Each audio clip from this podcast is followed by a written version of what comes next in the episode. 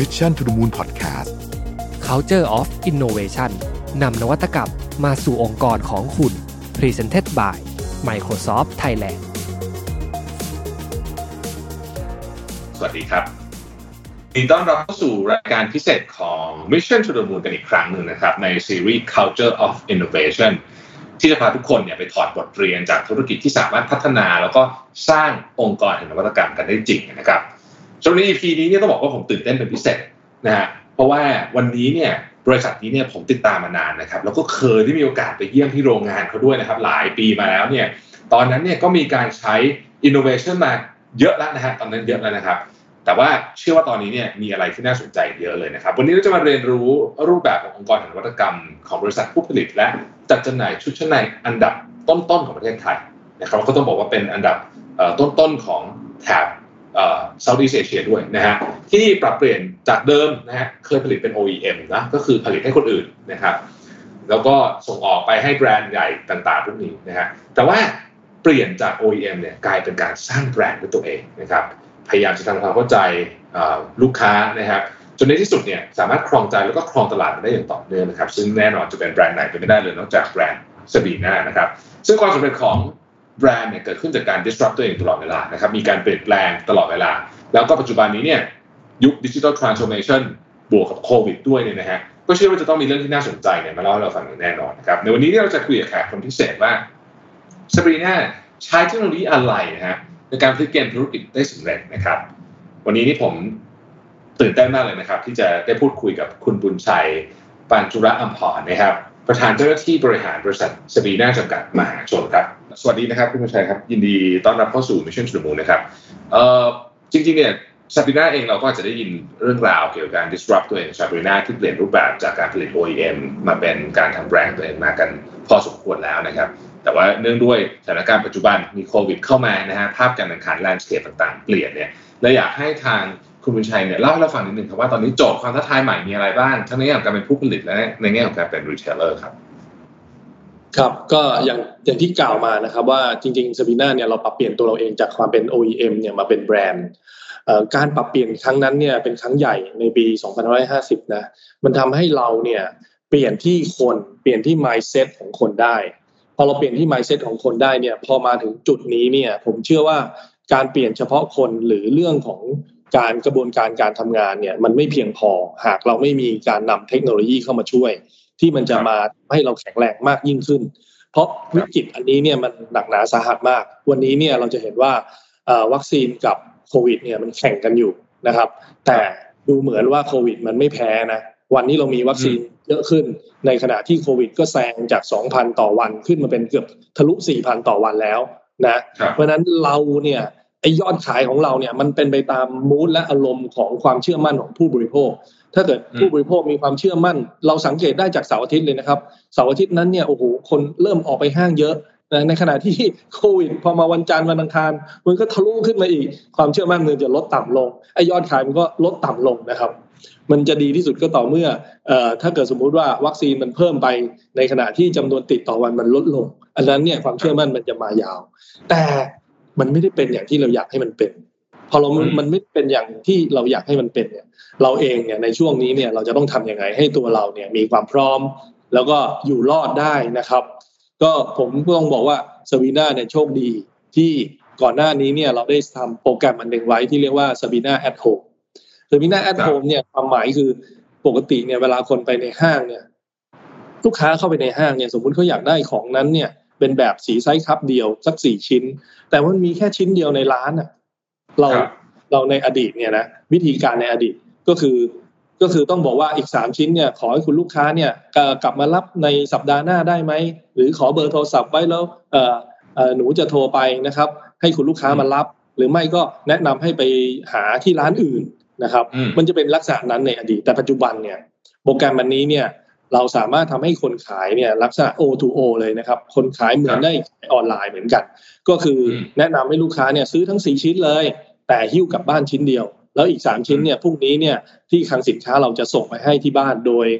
ไปน็อกดอเลยนะครับ ก็เป็นการ Delivery ด้วยพฤติกรรมของคนเนี่ยที่ยอมรับการซื้อขายแบบออนไลน์อยู่แล้ว เมื่อมาถึงออฟไลน์มามีปัญหาเรื่องของการขาดของ แต่เชื่อไหมครับ โปรแกรมนี้เนี่ยเราทำเพื่อไม่ให้เสียโอกาสการขาย แต่มันกลายเป็นว่าในช่วงนั้นเนี่ย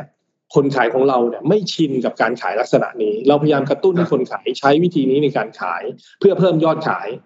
บางคนเนี่ยนะครับ ยอดขายเขาเดือนหนึ่งประมาณหกแสนแต่พอเขาใช้วิธีนี้โดยที่ไม่ต้องส่งของไปเพิ่มนะเขาสามารถทำได้หนึ่งล้าน นั่นหมายว่าเขาทายอดขายเขาเติบโตเกินกว่าที่เขาเคยทำ โดยเฉลี่ยต่อเดือน แต่บางคนเนี่ยที่ไม่ยอมใช้โปรแกรมนี้เนี่ยยังไม่คุ้นชินกับโปรแกรมนี้เนี่ย ก็ได้เท่าเดิม หรือแย่ลงกว่าเดิม เพราะว่าของมันไม่มีในร้านว่ามัวแต่คิดว่าจะต้องขายของที่มีในร้านเท่านั้นไงนะภาพมันก็คือว่าโควิดมาทำให้พนักงานของผมเนี่ยพันกว่าคนที่อยู่ข้างนอกเนี่ยใน Department Store เอ่อ Modern Trade ที่เรามีทั้งหมดเกือบ 580 จุดขายเนี่ยนะครับ ไม่ว่าจะเป็นร้านค้าเดียว หรือจะเป็นห้างร้านต่างๆ เนี่ย ก็ใช้วิธีนี้ได้หมด พอใช้วิธีนี้ปุ๊บเนี่ยโควิด เนี่ย คนไม่ค่อยออกไป กลายเป็นว่ามันทำให้พนักงานถูกบีบ ให้พนักงานขายนะครับ ถูกบีบให้ต้องรีบใช้โปรแกรมนี้ ไม่งั้นเนี่ยเขาจะได้แต่เงินเดือนไม่ได้คอมมิชชั่นแต่พอพอพอเขาขยันที่จะทำเนี่ย กลายเป็นว่าเสาร์อาทิตย์เอ่ยนอกเวลางานเอ่ยเขาก็เอาวิธีนี้ไปขายคล้ายๆเป็น direct sale ได้เลยเพราะฉะนั้นใน iPad ของแต่ละคนเนี่ยมันจะมีแคตตาล็อก ของแต่ละคอลเลกชันแต่ละซีรีส์ของสินค้า ตัวไหนมีโปรโมชั่นพิเศษ สิ่งเหล่านี้เนี่ยใช้ได้หมดเทคโนโลยีเหล่านี้เอามาใช้ได้หมด เพราะนั้นผมมองว่าการที่คนยอมรับการเปลี่ยนแปลงปรับตัวเพื่อความอยู่รอดเนี่ยมันไม่ใช่แค่ ไม่ใช่แค่ตัวคนนะแต่มันต้องมีเครื่องมือหรือมีซอฟต์แวร์ หรือมีโปรแกรมที่ไปให้เขาใช้ให้เป็นประโยชน์ และตัวเขาเองต้องฝึกฝนในการใช้แล้วต้องเรียนรู้ด้วยนะครับ แล้วมันก็ไม่ใช่แค่เรื่องขายนะรอบนี้เนี่ยนะครับ work from home กันก็เยอะ นะครับ เรื่องของการประชุมเรื่องของการมิ팅เนี่ยสำคัญ แรกๆเนี่ยผมยอมรับเลยว่าไอ้เว็บหนึ่งเนี่ยผมปรับตัวไม่ได้ ผมไม่ชอบเลย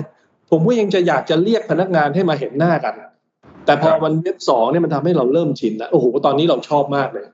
ตอนนี้ผมเนี่ยชอบมาก work from home เลยนะก็จะใช้วิธีเนี่ยไอ้ Microsoft Team เนี่ยดีจนเป็นประโยชน์มากเลย จนกระทั่งเรารู้ เรารู้ว่า Microsoft Team เนี่ยมันมีประสิทธิภาพทำให้มันเกิดความชัดเจน แล้วเราสามารถขยายจอได้ด้วยนะ เวลาที่เราดูสไลด์ดูตัวเลขเนี่ยไม่ชัดแต่เราก็ขยายโดยเอานิ้วเราเนี่ยเพราะทุกคนมีสมาร์ทโฟนอยู่แล้วนะแล้วมันก็ง่ายด้วยในอดีตนะในอดีตสมมติว่าฝ่ายขายเนี่ยหรือการตลาดเนี่ยต้องการคุยกับ PC ที่อยู่ข้างนอกเนี่ยพันกว่าคนเนี่ย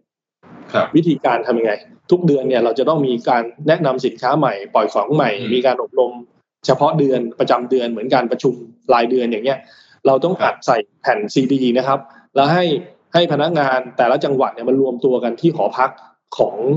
ของบริษัทที่จัดไว้ให้เนี่ย แล้วก็ไปประชุมกันเป็นประชุมอีกทอดหนึ่งอะแต่ปัจจุบันเนี่ยผมสามารถพูดแล้วทุกคนฟังผมได้หมด เมื่อกี้ก่อนเข้ารายการผมยังพูดเรื่องโควิดเลย เรื่องการป้องกันโควิด แล้วก็เรื่องของวัคซีนให้กับพนักงานเพื่อให้เกิดความตื่นตัว ก็เป็นลักษณะเป็นทาวน์ฮอลไปในตัวด้วย โดยใช้ Microsoft Teams นะเมื่อกี้เนี่ยทั้งหมดเท่าไหร่ เกือบทั้งหมดเกือบสามพันคนนะครับ ที่ฟังผมพร้อม ๆ กัน ก็ถือว่าเป็นการทำ live meeting ที่มีประสิทธิภาพมาก แล้วก็ดีใจมากนะครับที่เทคโนโลยีมาถึงวันนี้นะครับถ้าถ้าจะว่าต่อนะในเชิงของ production นะ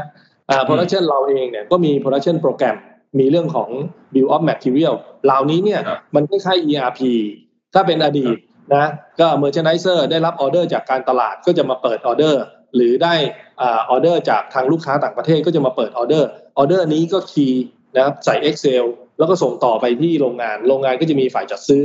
ฝ่ายตัดฝ่ายผลิตนะครับ ต่างคนต่างก็ต้องมานั่งคีย์ใหม่คีย์ใหม่คีย์ใหม่ มันไม่ได้เป็น one stop ไม่ได้เป็น one route นะครับ แล้วมันก็เป็นไม่ได้เป็นการแชร์ข้อมูลมันนั่นโอกาสผิดพลาด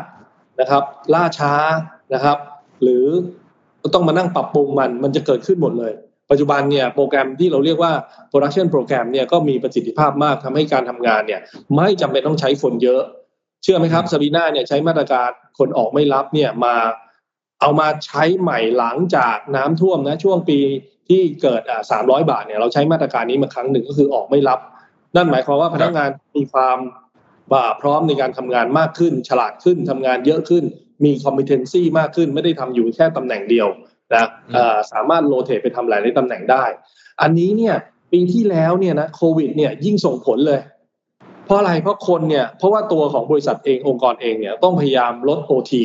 เพื่อประคองไม่ให้มี inventory สูงเกินไป เพื่อประคับประคองเรื่องของ cash flow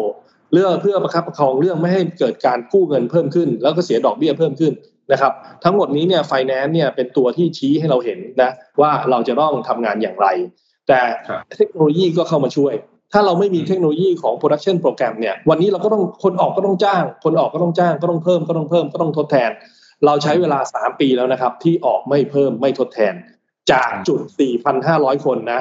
ในช่วงช่วงก่อนน้ำท่วมตอนนั้นเนี่ยเรามีถึง 6,000 เราลดมาเหลือ 3,900 แล้วหลังจากนั้นเนี่ยธุรกิจเราบูมในปี17 18 19 ขึ้นมาเนี่ยทำให้เราเพิ่มไลน์ผลิตก็ขึ้นมาเป็น 4,500 แต่ตอนนี้โควิดเนี่ยเชื่อไหมครับ เหลือ 3,500 ครับ 3,500 นี่ไม่ได้จ้างออก ไม่ได้จ่ายให้ออกนะ แต่ด้วยด้วยสภาพที่เราต้องระวังเรื่อง overtime ทำให้พนักงานเนี่ยออกไปขับแกร็บออกไปขับแพนด้าทยอยออกนะครับ เฉลี่ยแล้วเดือนหนึ่งเกือบร้อยเนี่ยแต่ถามว่าเฮ้ยถ้าของไม่พอซาบีน่าทำยังไง วันนี้เรานำเข้ามาขาย เพราะเรามีแบรนด์แล้วไงพอเรามีแบรนด์แล้วเนี่ยเราสามารถให้ใครผลิตก็ได้ ถ้าได้มาตรฐานตามคุณภาพของสบีนาเราก็สามารถมีสินค้าเข้ามาเติมเต็มได้ ในระยะสั้นโดยไม่ต้องลงทุน จริงๆแล้วมันเป็นเวลามาสามปีแล้วครับ ที่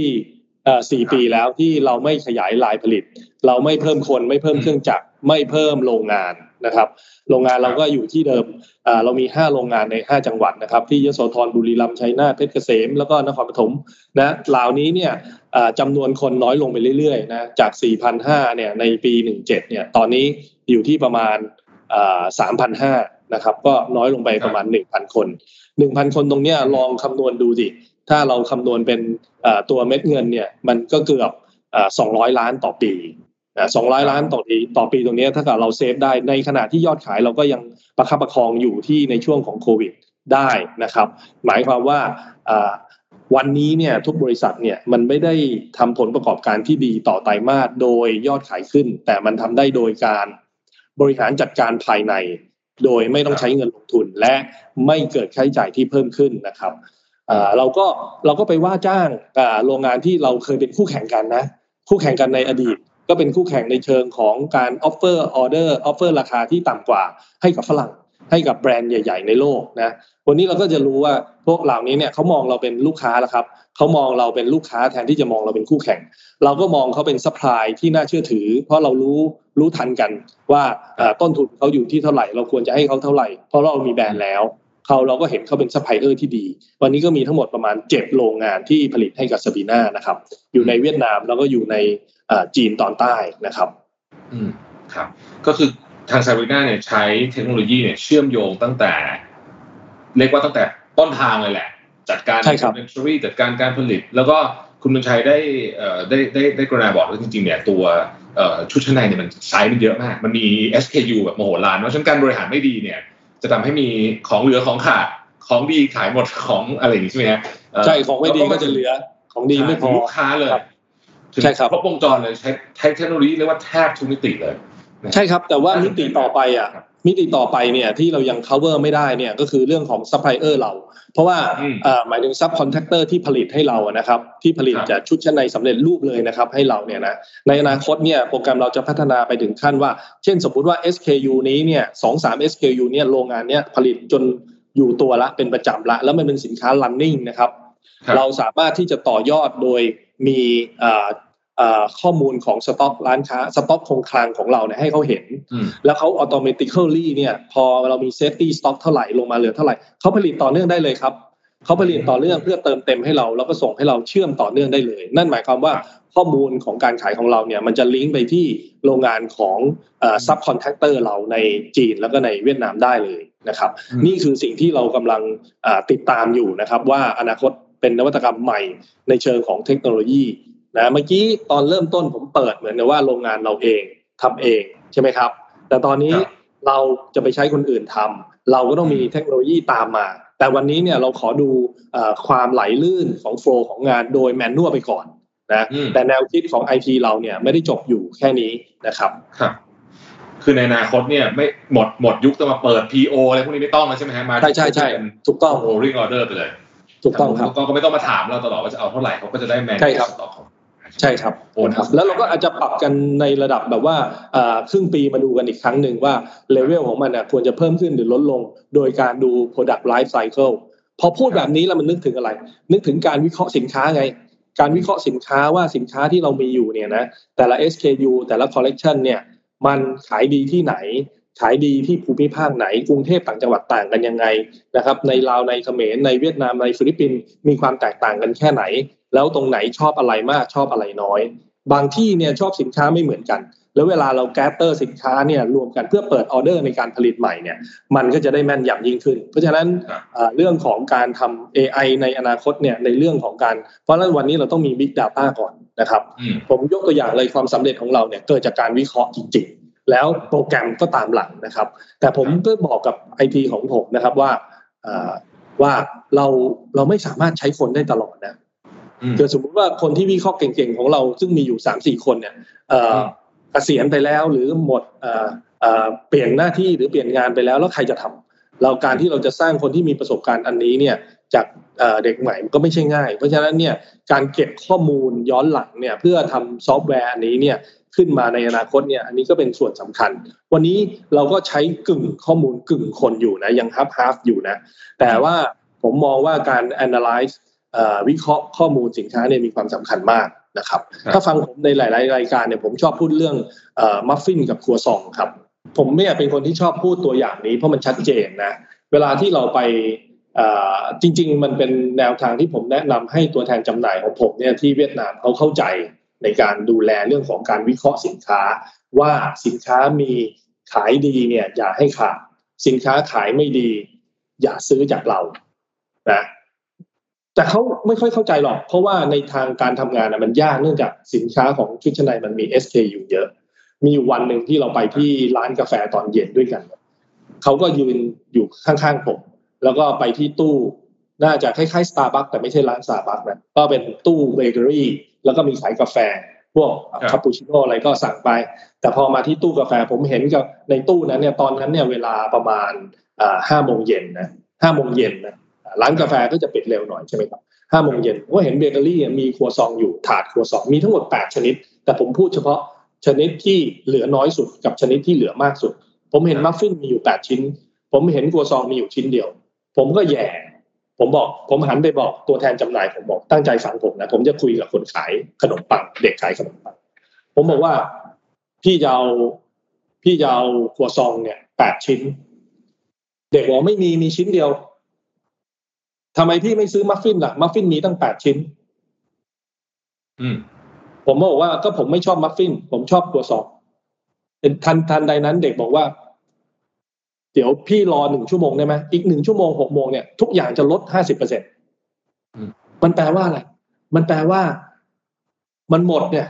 เขาขายหมดทุกวันโดยที่เขาลดราคาตอนท้ายเนี่ยพอเขาลดราคาตอนท้ายทำให้เขาเสียมาจิ้นใช่ไหมครับ ถ้าเวลานั้นลูกค้าต้องการครัวซองแปดชิ้น แล้วมีเขาจะได้มาจิ้นแล้วมัฟฟินเขาไม่จำเป็นต้องมีถึงแปดชิ้นเขาควรจะเหลือแค่หนึ่งเพราะขายไม่ดีครับเราก็ถามเด็กต่อว่า ทุกๆวันเนี่ย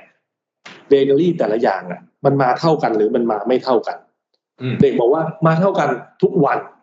อ้าวแล้วเจ้าของไม่รู้เหรอว่าอันไหนมันขายดีกว่าอันไหนอะอ๋อไม่รู้ก็เพราะว่าชั่วโมงสุดท้ายเนี่ยเราขายหมดอืมเพราะเขาไปลดราคาไงครับ เพราะนั้นมันก็เลยเป็นการเสียโอกาสในการขายโดยที่อ่าถ้ามันมีของขายดีมากพอ แล้วของขายไม่ดีให้น้อยลง มันดีกว่าก็เลยเรียกตัวอย่างนี้ว่าครัวซองกับมัฟฟินครับ โอ้โห เป็นตัวอย่างที่ยอดเยี่ยมมากเห็นภาพสุดๆเลยครับว่า การบริหารจัดการ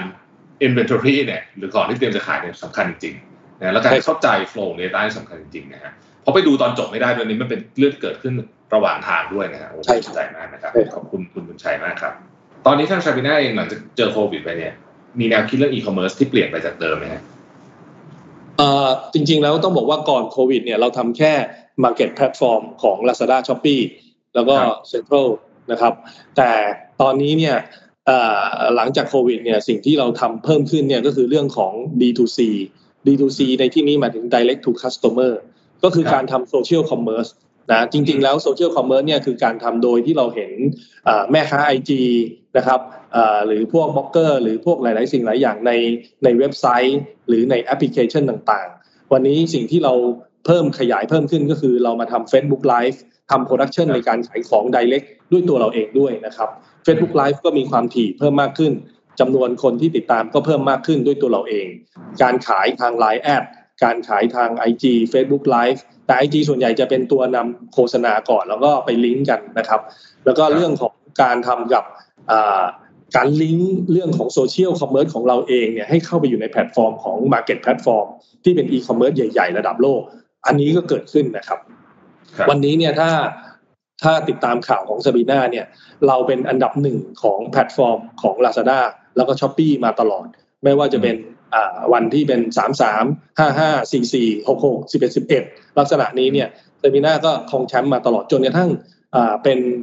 แชมป์ของ Southeast Asia นะครับเป็นแบรนด์อันดับหนึ่งที่ขายเยอะสุดในหมวดของแฟชั่นใน Southeast Asia เพราะมันเป็นการรวมพลังในการขายระหว่างซาบีน่าเมืองไทย ฟิลิปปินส์แล้วก็เวียดนามครับอืมครับครับทั้งนี้ทั้งหมดเนี่ยมันก็เกิดจากการปรับตัวแล้วก็ทีมงานที่อย่างเมื่อกี้ผมบอกว่าออกไม่รับออกไม่รับเนี่ยนะมีหน่วยงานเดียวที่ผมรับนะครับ ก็คือหน่วยงาน digital marketing แล้วก็ออนไลน์นะครับ อืมครับ แล้วก็เป็นเด็กน้อยทั้งนั้นเลยครับ ครับครับ โอ้น่าสนใจมาก แล้วก็เป็นที่ภาคภูมิใจมากนะครับสำหรับแบรนด์ของคนไทยเนี่ยนะฮะเอออยากถามอีกเรื่องหนึ่งครับ เชื่อว่าคุณบุญชัยในช่วงเวลาที่มีวิกฤตแบบนี้เนี่ยเออสภาวะของความเป็นผู้นำแล้วก็แนวคิดเรื่องการบริหารเนี่ยน่าจะสำคัญมากผมเชื่อว่าหลายคนอยากฟัง ว่าทางคุณบุญชัยเนี่ย manage องค์กรยังไง ดูแลจิตใจพนักงานยังไงเออแล้วก็ในขณะเดียวกันเนี่ยเออเราเราใส่สปิริตของการต่อสู้ให้พนักงานเนี่ยทำยังไงบ้างครับ ตอนนี้มีมีมีเคล็ดลับอะไรแชร์ครับครับ ผมยกตัวอย่างเลยแล้วกันนะครับ พูดเราจะร้องไห้น้ำตาจะไหลอ่าอันนี้แสดงว่ามันอินจริง ๆ นะ มันอินเข้าไปในความรู้สึกของเราที่มีต่อพนักงานเมื่อกี้เนี่ย ผมเพิ่งพูดเองเรื่องนี้ ปกติเนี่ย โรงงานเนี่ยผมไปปีละสามครั้งต่อโรงนะ ซึ่งเราจะมีระดับ director แล้วก็ผู้จัดการที่ดูแลอยู่ แต่ว่าตัวผมเองเนี่ยก็จะไปปีละสามครั้งต่อ location แล้ว location ที่ตอนนี้อยู่บน red zone เนี่ยคือพุทธมณฑลสายห้า red zone ก็แปลว่าเริ่มจะมีโควิดระบาดในซีกนั้นเยอะ ทันทีที่รู้ว่ามันมีระบาด ผมไปเลยนะครับไปแล้วเนี่ย ไปอยู่ใกล้ๆพนักงาน ไปใกล้ๆไม่ใช่ว่าจะไปเอาโควิดให้ได้นะไม่ใช่นะไปเพื่อให้เขาเห็นว่าเฮ้ยโควิดมันระบาดพี่ยังมาเลย ไอตอนโควิด ไม่ระบาดไม่เห็นพี่มาเลย นะพี่พี่ประชุมพี่ประชุมเป็นไลฟ์ตลอด แต่พอมันมาย่านนั้นเนี่ยเรากลับไปหาเขานะอาทิตย์ละครั้งเลยนะครับ แล้วก็มีเสียงตามสายเนี่ยคือไลฟ์สดมันไม่พอนะ เพราะว่าพนักงานเย็บเนี่ยขณะที่เขาทางานอยู่เนี่ยนะมันพนักงานที่เย็บหรือพนักงานตัดหรือ molding เนี่ยเขาทำงานอยู่ในโรงงานเนี่ยเขาเขาไม่ได้มีมือถือมาดู หรือมีแล็ปท็อปมาดูเหมือนพนักงานสำนักงานใหญ่นะครับ เราใช้เสียงตามสายเสียงตามสายก็คือสิ่งที่เราพูด คนที่มีเทคโนโลยีก็ใช้เทคโนโลยี คนไม่มีก็ใช้ฟังเอานะ เราเข้าใกล้ชิดเขา ไม่ว่าจะไปบอกเรื่องของมาตรการการป้องกันเล่าเรื่องการระมัดระวังวันนี้เนี่ยพนักงานทุกคนทำ D2C ด้วยเป็น direct sale ด้วยนะครับผมเนี่ยเมื่อกี้เพิ่งจะพูดให้กำลังใจว่า ดูตัวอย่างของอทีมที่เขาซ้อมเพื่อจะไปเปิดโอลิมปิก เนี่ยที่ที่ที่โตเกียวเนี่ย ซึ่งถูกเลื่อนมาเป็นปีนี้เนี่ย ซึ่ง ยังไม่รู้จะมีหรือเปล่าผมก็ยังไม่แน่ใจนะครับ ทีมที่เขาซ้อมเพื่อจะโชว์เนี่ยในการเตะเตะแบบคาราเต้นะครับ เป็นทีมที่สวยงามมากเขาไม่สามารถไปโชว์ได้ แล้วเขาก็คอยซ้อมคอยซ้อม พอวัคซีนมาเขาก็ซ้อมหนักขึ้นว่าเอ้ยมันต้องมีแน่แต่พอโควิดมามากกว่าเขาก็ซ้อมน้อยลง มันมันมันมันเหมือนกับย้อนแย้ง ย้อนแย้งตัวเขาเอง แต่สุดท้ายเขามาออกรายการ Got Talent ไง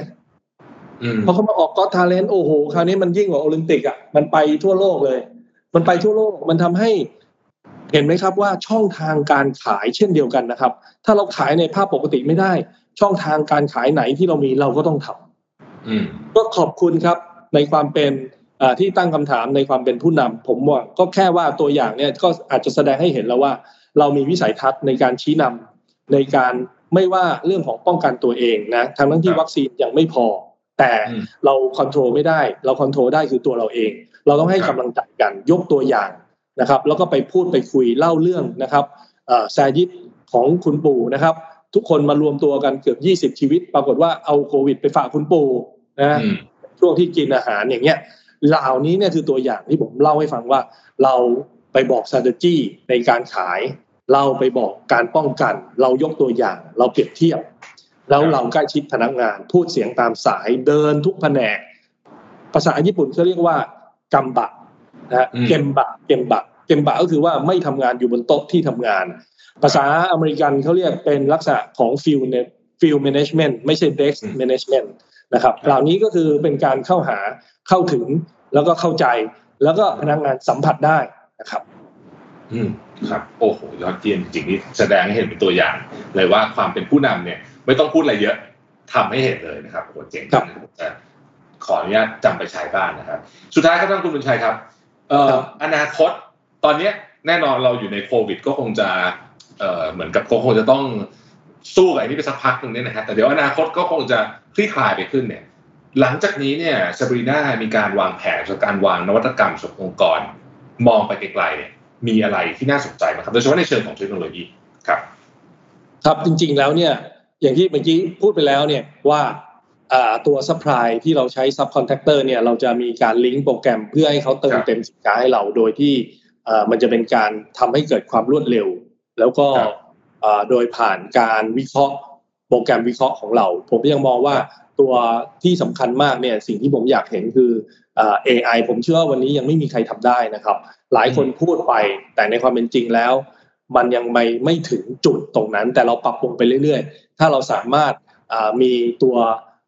AI ที่มาวิเคราะห์สินค้าว่าตัวไหนขายดีขายไม่ดีตรงนี้สำคัญที่สุดนะครับเพราะความแม่นยำของความพร้อมของตัวสินค้าเนี่ยมันจะส่งผลไปที่การขายสำหรับการขายเองเนี่ยตัวแพลตฟอร์มระดับโลกที่เข้ามาในเมืองไทยเนี่ยก็เป็นตัวที่ช่วยแล้วนะครับ วันนี้ห้างสรรพสินค้าตกที่นั่งลำบาก ต้องมาทำเรื่องของการทำแพลตฟอร์มแบบอีคอมเมิร์ซ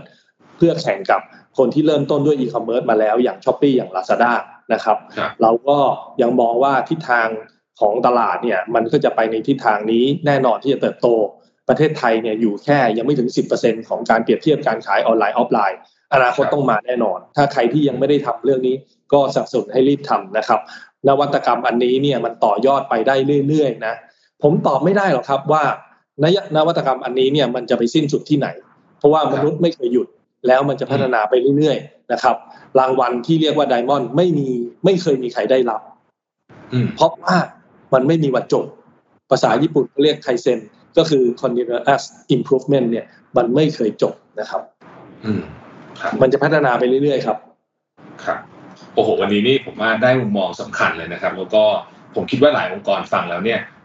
จะมีเป้าหมายที่ตื่นเต้นและท้าทายมากเพราะว่าเมื่อกี้คุณบุญชัยเล่าเนี่ยมันเห็นภาพชัดเจนเลยว่าการนำเทคโนโลยีเข้ามา จริง ๆ ต้องเข้าใจก่อนว่าเราทำอะไรอยากทำอะไรเป้าหมายคืออะไร แล้วนำเทคโนโลยีเข้ามาเสริมเนี่ยมันช่วยทำให้โอ้โหประสิทธิภาพการทำงาน การตอบสนองลูกค้ารวมถึงจริง ๆ เรื่องการเซฟคอสดีขึ้นเยอะมากเลยครับในวันนี้ทางผมแล้วก็ Microsoft เนี่ยต้องขอขอบคุณคุณบุญชัย ปันธุระอัมพรนะครับประธานเจ้าหน้าที่บริหารบริษัทสปีน่าจำกัดมหาชนเป็นอย่างสูงนะครับ ที่ให้เกียรติมาพูดคุยกันนะครับ เชื่อว่าผู้ฟังผู้ชมได้ความรู้และความสนุกสนานเต็มอิ่มมากๆเลยครับขอบคุณคุณบุญชัยมากเลยนะครับครับก็ยินดีครับ สวัสดีครับ ขอบคุณมากครับ Mission to the Moon Podcast Culture of Innovation Presented by Microsoft Thailand